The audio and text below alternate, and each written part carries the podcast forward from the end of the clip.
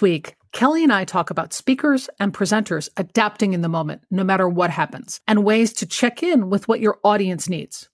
Let's jump into it.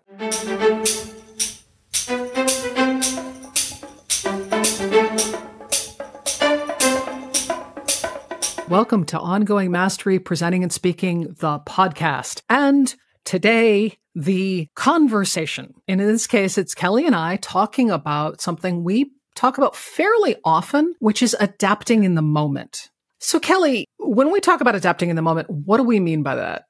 Well, it's a shorthand phrase that packs a lot into it. But what it means at the heart is to be able to deal with whatever is going to happen in your room, that you can't freeze like a deer in headlights when you have any one of a number of things happen and you have yep. no plan B and C and and D. Yeah, and F. Yes, exactly. So the things that can go wrong in a virtual setting are numerous. The things that go wrong in an in-person setting are again numerous. You got to figure out what those are.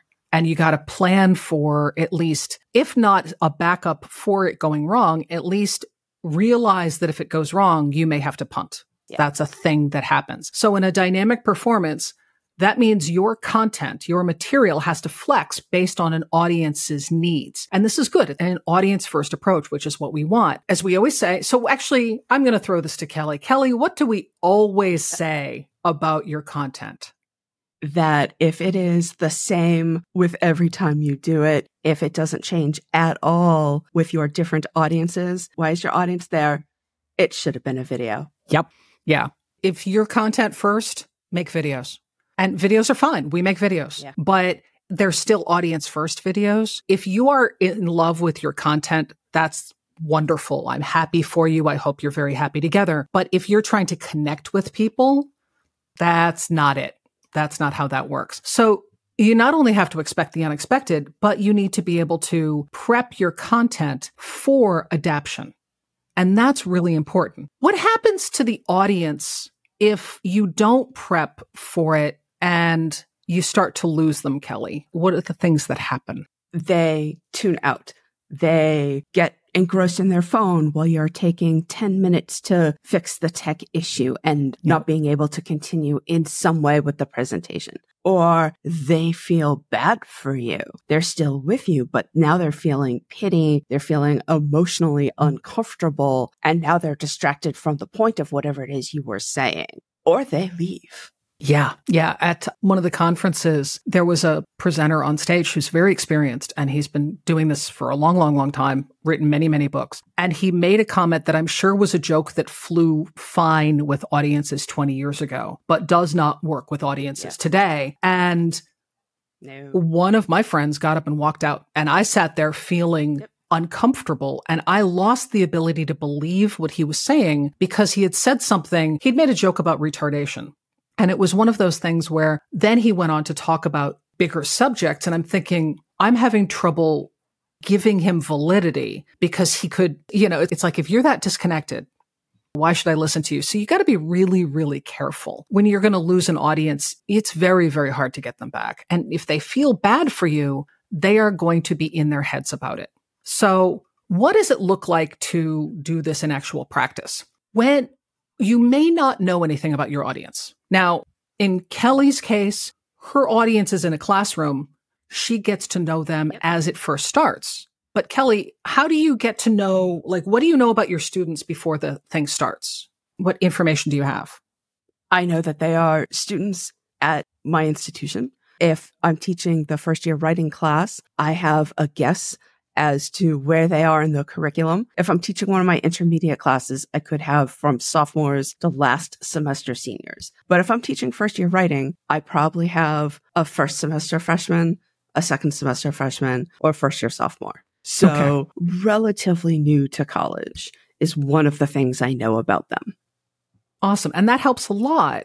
When I'm presenting, I'm doing especially webinars. I know very little about my audience. I only know based on their interest in the topic what they might be as a pool mm-hmm. of people. So I have to pull that information live. When I'm presenting at a conference, it's similar. I can meet people in advance and talk in advance and get a sense of the room. But it's still, you're mm-hmm. discovering it live. So whatever you know about your audience, consider the type of person who would be present for what you're saying. What are their needs? What are their wants? That's the focus. Then you need to chunk your content. Mm-hmm. Okay. So chunking your content, this is standard instructional design practice. You can put it into units. You can go for themes. You can go for categories. You can pull out just the key points, whatever works for your material. But what can be done during a speech or presentation to make sure the audience is with you? What suggestions, Kellie, do you have for being able to flex on an audience live in the moment? Well, my classes tend to be fairly small, so I'm able to read body language because I can see everyone or even when during the pandemic we were presenting online, I had a relatively small number of square faces in the Hollywood Squares box. So I could still see if folks were looking at the camera. Did mm-hmm. they seem to be typing at an appropriate time? Or were they typing at a time where they were clearly doing something not connected to my class? So mm-hmm. the reading of body language engagement eye contact, the kind of head nods of yes, I'm with you, or the the face scrunches of Yep. Those sorts of things are big cues for me. And for those of you listening who are automatically, I hear some of you thinking it, but but I don't get that online. That's the problem. That's right. You may not see their camera. And no, please do not make them put their camera on. They put their camera on if they're comfortable with it. Do not force them to do that, please, for lots of reasons. So what you have to do in a virtual setting is you have to use the tools that communicate with your audience, whether you ask them to unmute and talk, whether you use the chat pod, whether you break people out into small breakout groups and you go in between those as the presenter. But what I do in the beginning is I get people used to the chat pod. I get them inside there in a very simple way, telling me where they're from, what they're drinking, so that they're either hands on the keyboard or they're using whatever technology it is to communicate. And then you do speed checks. You do temperature checks. So, you know, if you're cruising along and you realize that you've kind of gone down a rabbit hole, you can actually stop in the middle of the presentation and go, okay, so how are we doing? Is this too fast? Too slow? Is this just right? Let's do the Goldilocks thing. In the chat, give me a one if it's too fast, a two if it's just right, and a three if I should slow the hell down. Let me see what we got. And be honest about it because it's a live connection to humans. They want to know that they matter because they do matter. And if they didn't, you shouldn't be doing this. Thank you, Angel. She agrees. Yes. Yes. And she's also reminding us that that works live in the room as well. Quick show of hands. How many people? This is a good pace. Quick show of hands. How many people need me to take it down a couple notches? It's easy. It's fast. It shows that they're still paying attention to the words you're saying. And for the people who are just listening, watch the video because I muted my microphone while Kellie did that and then started shaking dog treats. And I have Angel right here who is like, okay, I won't interrupt your podcast, but I need dubbies to do that. There, have some. Okay. Or she will interrupt the podcast because she knows that we've got treats. Yes. Okay. No more. she walks off with a look of disdain that only a dog can have. All right. So let's talk about things that can go wrong, like your pets might interrupt. And if that's a reason for you to stop everything, okay. But honestly, people are kind of used to that. You know, just don't don't get so worried that somebody's going to be mad at you. You know, oh my god, it's so unprofessional. Unclench people. You know, we're all human. It's fine. You just roll with what happens. Tech might not be available. Your kids might do something. One of the best moments, it went viral, was a guy who was giving a conversation. He was doing a presentation. He was on camera and he was talking about a very serious topic and his kids came in behind him and it was a little infant and a little girl and she walked with this, I'm so happy to be alive cadence that she became a meme. Now, he was panicked, but he dealt with it. And the wife came in and quickly grabbed the kids and pulled them out of the room. And he kind of was like, yeah. okay. But that went viral, not because it was bad, but because the kid was adorable. And he now to this day is kind of known and he gets better press for it. And, you know, like it didn't blow him up. And there's a whole meme about his daughter being this adorable, cocky kid going, Hello, I love the world. And it was so cute. There are other types of tech. Kellie, do you know the um, lawyer cat meme? Are you aware of that one?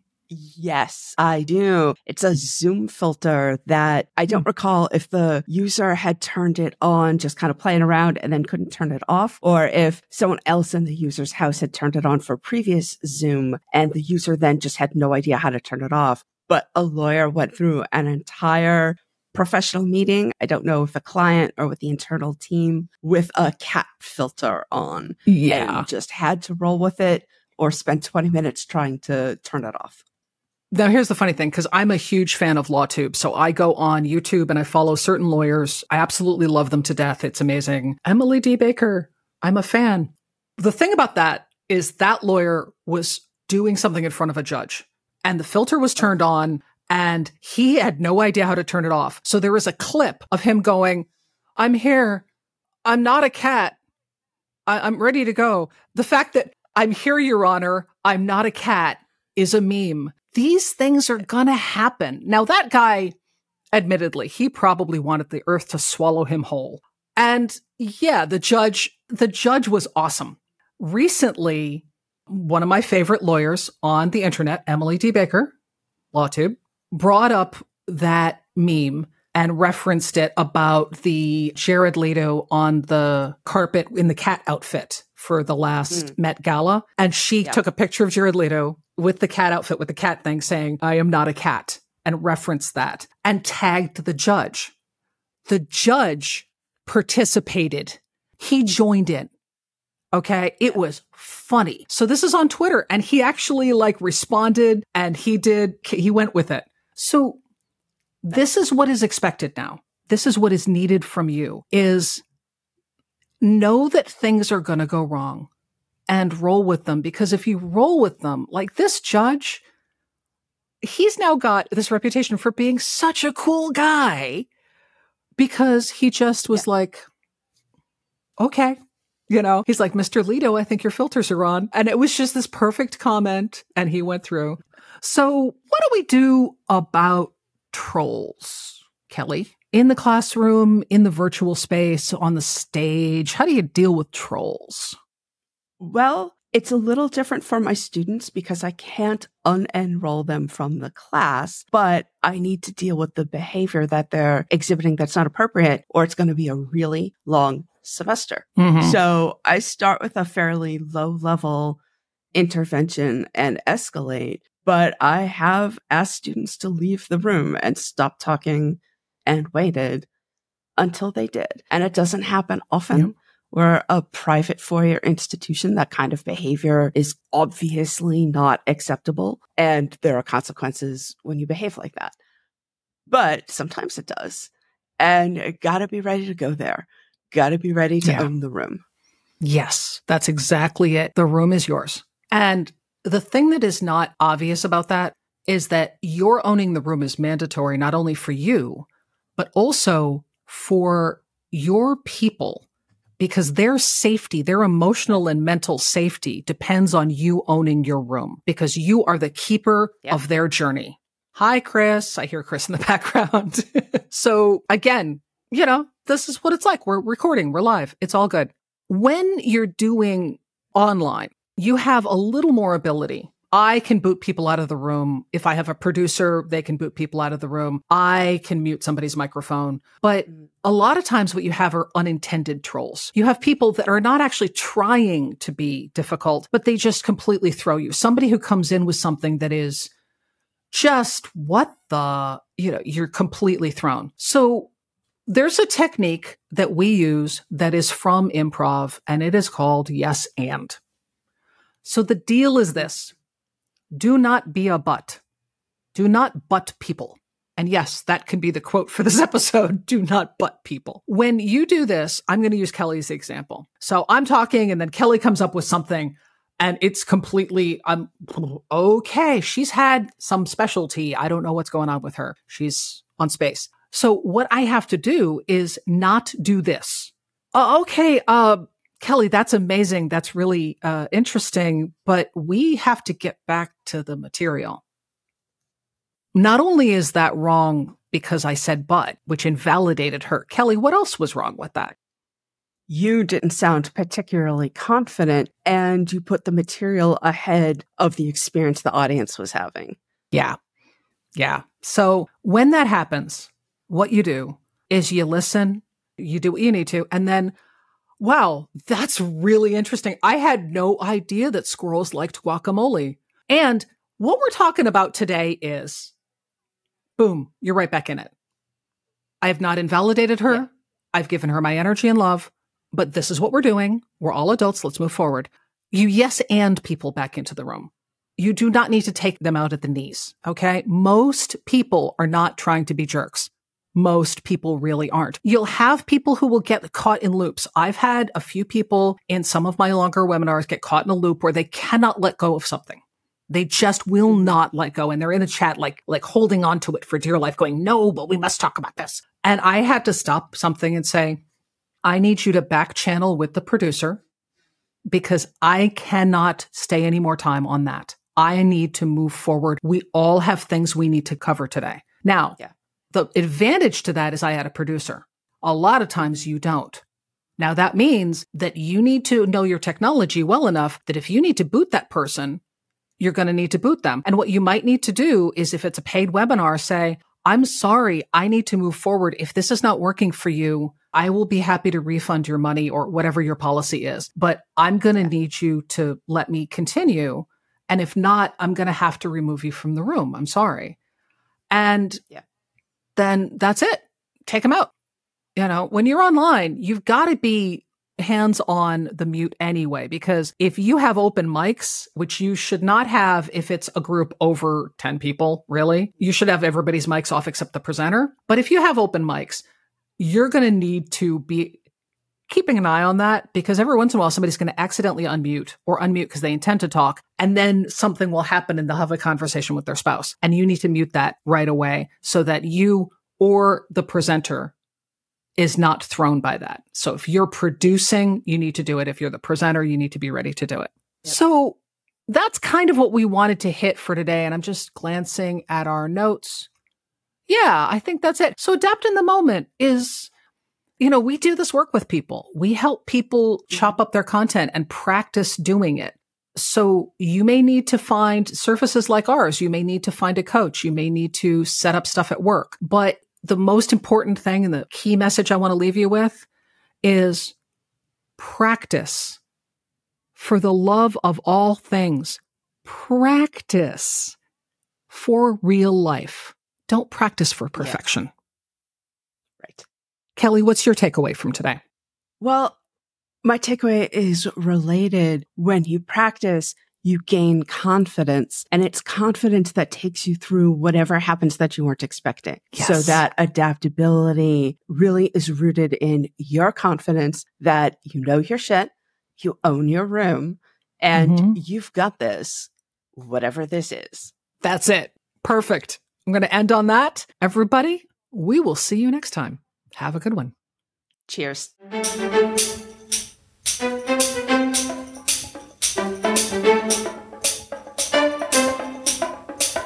If you enjoyed this conversation about adaptability and knowing your audience, check out Season 1, Episode 4 NSA Influence 2022 Notes from a First Time Attendee. Link is in the show notes.